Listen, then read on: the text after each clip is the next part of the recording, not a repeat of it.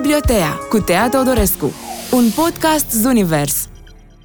Bine te-am găsit la bibliotecă. Astăzi am adus cartea Rămâi cu mine, scrisă de Ayobami Adebayo uh, și publicată în 2017. Adebayo este o scriitoare nigeriană uh, și asta e cartea ei de debut. Asta cred că a fost și unul dintre motivele pentru care am ales-o. Uh, și ar mai fi faptul că n-am mai luat niciodată legătura cu literatura africană, așa că eram curioasă. Subiectul central al cărții le reprezintă viața unui cuplu, Aki, soțul, și Yejidi, soția, și căsnicia pe care cei doi o au uh, și pe care încearcă să o păstreze așa în viață. Nu e o căsnicie ușoară pentru că Yejidi nu reușește să rămână însărcinată și, uh, deși ei doi se iubesc, se știu de tineri, faptul că nu reușesc să aibă urmași începe să fie o problemă și devine o problemă și mai mare în momentul în care soacra, mama lui Aki, uh, intră pe fir și propune ceva ce se întâmpla uneori în familiile nigeriene în anii 80, uh, adică să apară o a doua soție. Ea nu are cum să se împotrivească, Egidi nu are cum să se împotrivească, așa că în scurt timp face cunoștință cu femeia asta, se numește Funmi și e mai tânără. La început n-am observat-o, avea pielea deschisă la culoare de un galben pal ca miezul unui mango necopt. Buzele ei subțiri erau date cu un ruj roșu sângeriu. Am încercat să-mi dau seama de unde a apăruse femeia asta galbenă. Ea e noua ta soție. Un copil cheamă pe altul pe lume. Cine știe, poate că soția asta o să-l înduplece pe împăratul ceresc să-ți asculte rugăciunile. Când o să rămână ea gravidă și o avea un copil, sigur faci și tu unul, a zis baba Lola. Asta e soacră sa.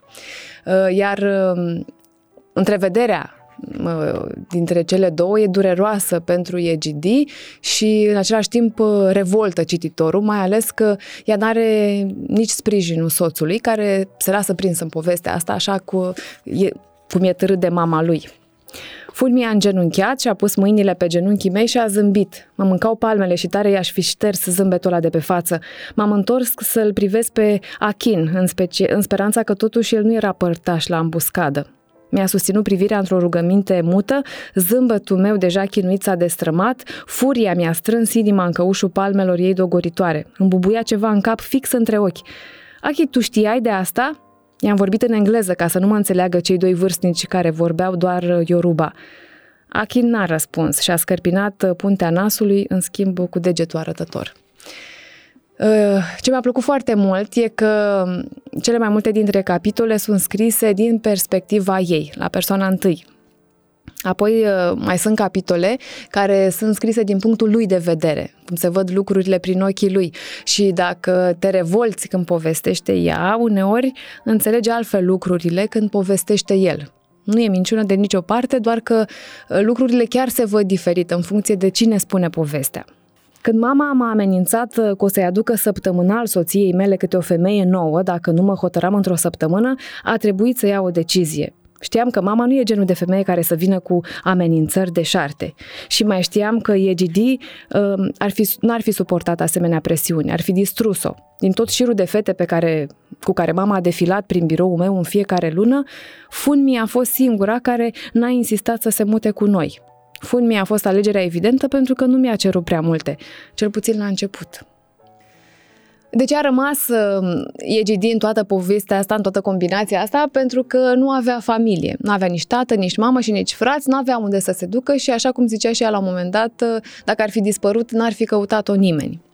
Uh, e naivă, se încrede cu totul în soțul ei, nu are acces la multe informații, vezi internetul de astăzi, uh, și lipsesc multe cunoștințe despre ce înseamnă viața de cuplu. E la un moment dat o scenă în carte la salonul unde lucrează și femeile de acolo vorbesc de toate, inclusiv despre ce înseamnă să fii intimă cu soțul tău. Uh, ea e curioasă, dar nu îndrăznește să pună întrebările pe care le-ar vrea.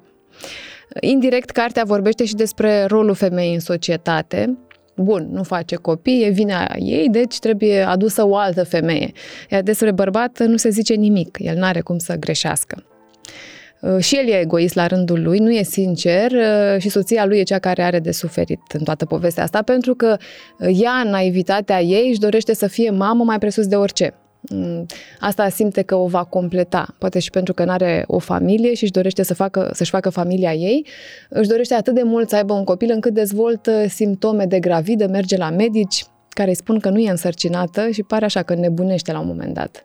IGD reușește să rămână într-un final însărcinată și nu odată, și nu cum ne-am fi așteptat. E genul de carte pe care nu o lași din mână pentru că vrei să ajungi musai la final. Um, afli multe și din cultura nigeriană, despre superstiții în mod special, dar și despre leacuri care nu am nicio explicație medicală sau științifică, uh, dar sunt lucruri în care oamenii cred. Titlul Rămâi cu mine sau Rotimi, cum se zice în uh, Yoruba, una dintre principalele limbi vorbite în Nigeria, nu are absolut nicio legătură cu strigătul lui sau al ei. Uh, înseamnă cu totul și cu totul altceva și nu spun ce, pentru că ar strica mare parte din uh, surpriza cărții. Zic doar că și el are un secret, nu procedează corect, amândoi s-au păcălit că un copil îi va uni, uh, dar doar că s-au amăgit cu chestia asta. Un copil uh, nu poate să unească nimic dacă respectiva căsnicie are așa o minciună la fundație. Atât pentru astăzi, eu te aștept și data viitoare la biblioteca cu o carte nouă. Zunivers Podcasts